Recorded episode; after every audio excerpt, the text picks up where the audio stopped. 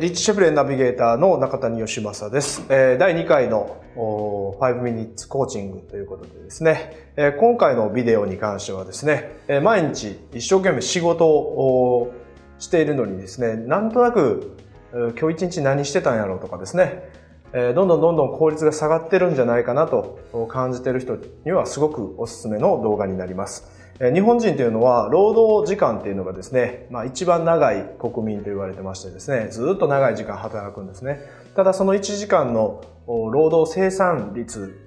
まあ効率っていうのがですね、世界で24位と言われているぐらい、まあ簡単に言えば、ざっくり言えば、だらだら仕事をしてしまっている状態に陥っているんですね。なぜ、まあこんなに、そのそんなにだらだら仕事を続けてしまうのかですね。非常に短い時間で効率よく仕事ができるためのヒントっていうのがですね、このビデオには、で話されています。なので、ぜひ仕事人間ですね、の方には参考にしてもらえればと思います。それではどうぞ。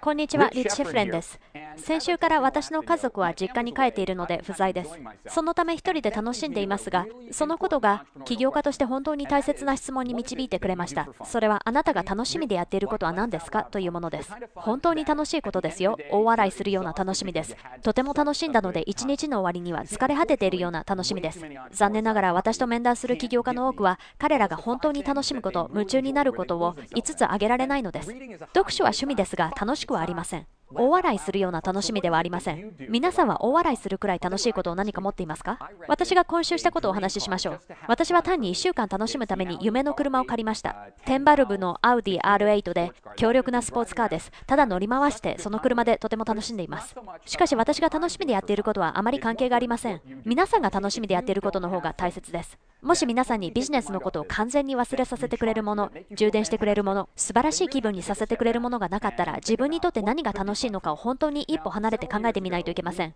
数年前に私たちのブログの読者に楽しみのために何をしているか教えてくれるように頼み、結果を PDF にまとめました。皆さんのような起業家が楽しみのためにできることが6000ほど提案されていました。もし自分にとってすごく楽しいことを5つ挙げることができなかったら、それについて考え始めることを強くお勧めします。5つとか10の楽しいことが思いつかなかったら、最後に楽しいことをしたのはいつのことでしたか？ずっと楽しいことをしていなかったら今週末に最低1つはするようにしてはどうですか？起業家はついついマンネリな生活に陥り自分が他のみんなと同じように人間であることや楽しんでから仕事に戻ると実際のところより生産的になれることを無視してしまいます。ですからいつか皆さんに私が乗り回してすごく楽しんでいる車をお見せしましょう。ではそれまでより高い利益のために。以上リッチ・シェフレンでした。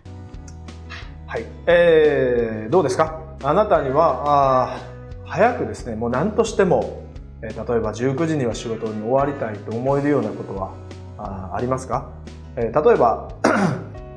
僕なんかは正直5つリッチはですね5つあげてくれって言ってるんですけども5つと言われてるで正直あんまりないですね。その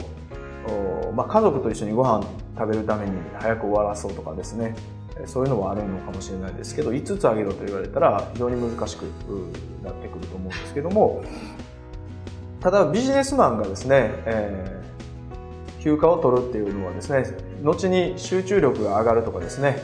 仕事の生産率が上がるっていうデータっていうのもたくさん存在してますんで、ぜひあなたにとって、まあ、早く仕事を終わらせたいと思うようなですね、趣味とかですね、ボルダリングしてるとかですね、釣りに行っているとかですね、ゴルフの打ちっぱなしに練習しに行ってるとかですね、そういう方もいますし僕の友達でもそういう人がたくさんいます。なので、なぜ、早く終わらしたいか集中して仕事をしなければいけないかっていうのをなりたくなるようなね、発火装置みたいなものを自分の中で作り上げると非常にビジネスが短時間でですね効率的に成長していける要素になるんではないかと思いますでもしですね5つ自分の中で上げれない、まあ、僕も含めてですね方っていうのはえー、その次のリストからですね、自分で見てですね、これなんかやってみようかなと興味があるものがあればですね、ぜひ試してみてですね、すごい楽しいなと思ったら継続してやってみるっていうことをやってみてください。で、